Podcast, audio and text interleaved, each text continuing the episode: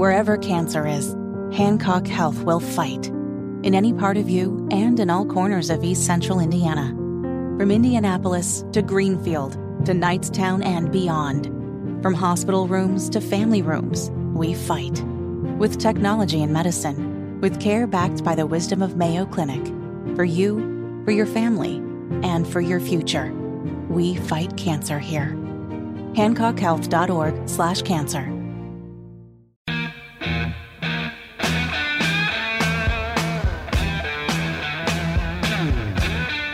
Welcome back, everybody, to Tony Katz. Today, our last half hour on this Groundhog Day.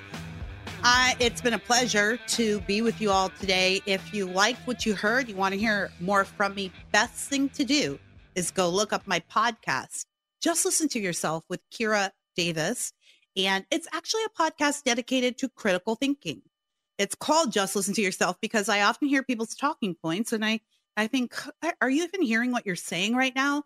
A lot of what people say is just, it's a clip version, right? Of a thought. It's something they saw on TikTok or social media and it looks clever and they don't dig into it at all. So I think we need to dig into our ideas. So it's a lot of me just talking to myself while I'm talking to you, digging through my own ideas, asking myself questions, reasoning through issues and coming to a conclusion might not be the conclusion that you make, but my point is to help you clarify your own conclusions, even if it is, yeah, no, I, I, I've heard everything Kira had to say and I actually disagree with it. I at least want you to be able to take that stand, to know what you believe. I believe political discourse gets a little less heated when everyone understands what it is they're saying and what they believe. Because then it becomes an interesting political discourse instead of just your your whole personal identity wrapped up in this. One of the episodes that I did uh, over the last couple of weeks, I think you'll find interesting. I talked about Gen Z and work. You may have seen a lot of videos floating around. Uh, it's sort of a trend now. Gen Zers getting on TikTok complaining about the work week, 40 hour work weeks, the cost of living. What has Gen X done to us? Yada, yada, yada. I break down one of those videos and I, I, think there's a larger conversation to be had here because we hear a lot of whining, but I think there's more to this story. So another one of those videos has popped up. It's a young lady complaining about a 40 hour work week and the cost of living, and she's asking some questions. And I, I want to talk about it because I have some answers for her, but I have some answers for all of us. So I'm going to play this clip. It's a rather long clip.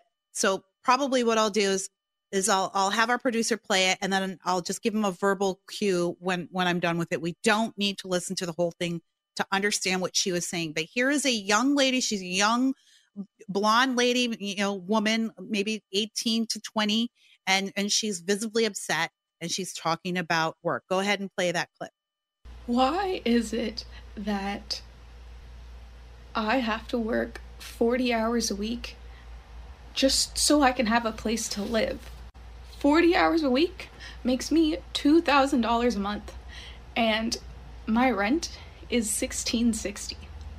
So I work 40 hours a week so I can have a two bedroom apartment and an extra $300 a month. Like, it doesn't cover my phone, internet, food, you know? So not only do I not have any extra money, but just working makes me so exhausted that I don't have time either. Like I get off work at 5:30 come home I'm just so tired. All right, you can stop that clip there. I want to make a comment first before I start this. Uh, some of these videos are genuine and some of them are just click trolls. So I'm not, I have no idea which this is, but it doesn't matter because these videos are going around and there are some genuine sentiments about this. So producer Kyle and I were talking at the break, or Carl, excuse me, and he said, Oh, the first thing I noticed about that video was that she was paying $1,600 to live in an apartment uh, by herself. Why doesn't she have any roommates? This is something that I address on my podcast. The episode is called Gen Z and Work. And again, the podcast is just listen to yourself. I break it down at length, but that was one of the first things that stood out to me too.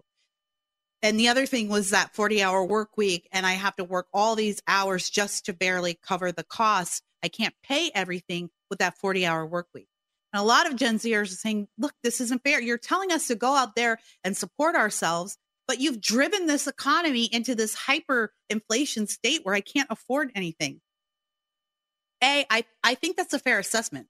We have done some real damage to this economy. Well, not me, because I don't vote for Democrats and they destroy the economy. But a lot of you people out there have. So there's there's there are valuable lessons to be taught to these young people in the midst of their complaining and we shouldn't totally dismiss it. I know it does look whiny and childish, but we should hear what they're saying and we should use it as an opportunity to explain how taxes work, how inflation works, how these policies you're supporting, they're making your life more expensive. Rent control makes your life more expensive. I don't know where she lives, but I live in, in Southern California. $1,600 for a two bedroom apartment. First of all, baby girl, are you living alone? You don't need a two bedroom apartment. If you're living alone and you're 20 years old, get a studio. It, it sounds like that'll be a lot cheaper than where you live. But I just looked at a at a at a advertisement for a room in someone's house here in my suburb of California. Rent the room and you get your own private bathroom in someone's home for $1500 a month. So A, 1600 is wow. I'm like, wow, that's a steal. But I live in California where the only thing you can do is steal here. Uh baby girl, when I was 21 years old, I lived on the north side of Chicago, right next to the lake, about two blocks from the lake. I lived in a basement apartment, two bedroom. Uh, I'm embarrassed to tell you this, but this would have been right around 97, 98. so in the 90s. But you're absolutely right that your life costs more now with inflation and just with the, the cost of rising cost of living period than my life did then. But I lived in a two bedroom basement apartment on the north side of Chicago and I had six roommates. Seven people lived in this two bedroom apartment. So, uh, young folks, if you're listening to the sound of my voice and you're thinking that it's not fair that we've destroyed the economy for you and you can't afford to go out there and live, what kind of life are you asking for? I, I don't I don't know anyone who moved out of college and into their own space, even back then, even in the 40s, 50s. In fact, there's no time in American history where people lived alone. This concept of living alone is a fairly new concept. Most people stayed lived communally. Their families stayed in the same place, their generations lived together. Most people had more than one job. Most people worked more than 40 hours a week. Before we even had such a concept as a 40 hour work week, people were working way more than that most people who are successful work at least double 40 hours a week. The richest among us, the wealthiest among us, the people that you look at the silver look at as the silver spoon people, sure, some of them are trust fund babies, but most of them just work all the time. You might see them flying around and see the pictures on the red carpet, but they work all day, every day. Also, again, wherever you live, I don't care if you live in New York City. Let's say you live in Manhattan, one of the most expensive places on earth to live in. Let's say you live in Manhattan today in 2024, you're a young person and you need an apartment. Take the take uh, an average apartment in Manhattan, which is still co- going to be pretty expensive. Could you afford that apartment if you had six roommates? If seven people were living in that apartment, could you afford it? I don't care where you live. Ask yourself that question. The answer is almost always going to be yes. So you we Gen Z needs to reframe here and we need to help them reframe here. I do believe this is on Gen X. I'm Gen X because we are the leave leave us alone generation. So we're kind of like mind your own business, just take care of yourself, do it. And because of that, we really have left them alone to figure things out. We haven't told them about our lives and what we did and how we came up because we're just, we don't want to be whiners. We're head down people, but it's done a huge disservice to the next generation who are now coming up with bad ideas about the lives they're supposed to be living. And that is another problem that we have here. These kids are leaving school with these useless degrees, hundreds of thousands of dollars in debt, and they think they're supposed to be in a five bedroom home in the suburbs right away. We've not explained to them how maybe some of us got to these homes, or maybe some of us got to a comfortable place. We have to explain that to them. I had seven people in a two bedroom apartment. We had one bathroom. How do we make it work? I mean, now that I'm almost 50, I'm looking back, I'm like, I don't know how I could do that. I wouldn't do it again. I, I I thought I was about to lose my mind being stuck in this house with four people during the pandemic. I don't know if I could do it again, but guess what? At 21, I did it because that's what you do to get on, right? You got to do what you got to do. Here's the other thing I want to address about Gen Z and work, how we're doing them a disservice. We're telling them that the only place to be is where they are right now, and that is their only option.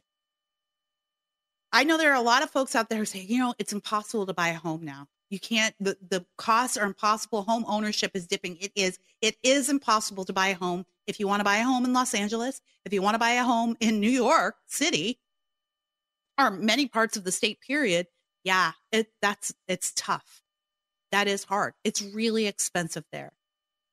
But do you know that homes, well, I think many of you in this listening audience would know, but homes in the middle part of the country in smaller areas, parts of rural Texas, Montana, uh, uh, certain parts of New York, smaller areas that are not in city centers, you are still able to buy affordable homes. My fa- I'm not suggesting you do this, but my father bought a house a few years ago in Baltimore as an investment. My father's from the Washington D.C. area. He recently passed away, unfortunately, but uh, he bought a house in Baltimore that it's it's a three bedroom home. It's worth $160,000. Now, do you want to live in Baltimore? Probably not. I don't think towards the end of his life my dad even wanted to live there. But there is affordable housing. The problem is it's not where you want it to be. Everyone thinks that they're supposed to have what they want when they want it. I lived in Gary, Indiana for over a decade. I even raised a family there. Is it a great place? Uh, uh, no, there's plenty of great people there. There's a lot of great people there. Unfortunately, their voices are drowned out by all of the crappy people there and the crappy politicians. But it wasn't the best place on earth, but it was a place that allowed me to be a stay at home mother because my husband and I lived there and he was from there. So he had some roots. But because we lived there, we were able to survive on one income. We will, we were able to purchase not one, but two homes again, very cheap homes because they were in the middle of the hood. But that was a sacrifice we made to be homeowners and to be people who were able to stay home with our children. And then we moved on. Now we live in Southern California where we're more poor than ever, but live more luxuriously than ever. But I, I live in an area where my kids go to a safe, somewhat safe school, unless you count the ridiculous curriculum they're teaching. It's lower crime. It's it's significantly safer than Gary, a step up. But that took time. That was a decades long evolution. And that's what Gen Z doesn't see because everything's instantaneous from them for them. Everything's right now, instant gratification. If I want information, I hit this button and I get it. If I want a song, I press this button and I get it. If I want to watch a show, I don't have to wait for Thursday night must see TV on NBC. I can just queue it up on my whatever streaming service I'm subscribed to. If I want to hear my favorite celebrity talk about something, I go to YouTube. If I want to learn something, I go to YouTube. Everything is right now. And that is what we're facing. In fact, I could tie that back to the RNC story and their spending. That the the the the Republican National Committee and Republicans in general are only strategizing for right now. They want everything right now and they don't want to make investments in the future. And the future is everything. It's what we're talking about in every aspect of what is wrong with our society right now the future of safety, the future of crime, but most importantly, the future of our children and what we're educating them, what kind of future we're educating them to go after. We have work to do with Gen Z. I don't think it's fair to just leave them floundering. We need to be out there explaining these concepts to them, explaining how they make their own lives more expensive by the way they vote, by the things that they ask for, and by the information that they ignore. All right, well, we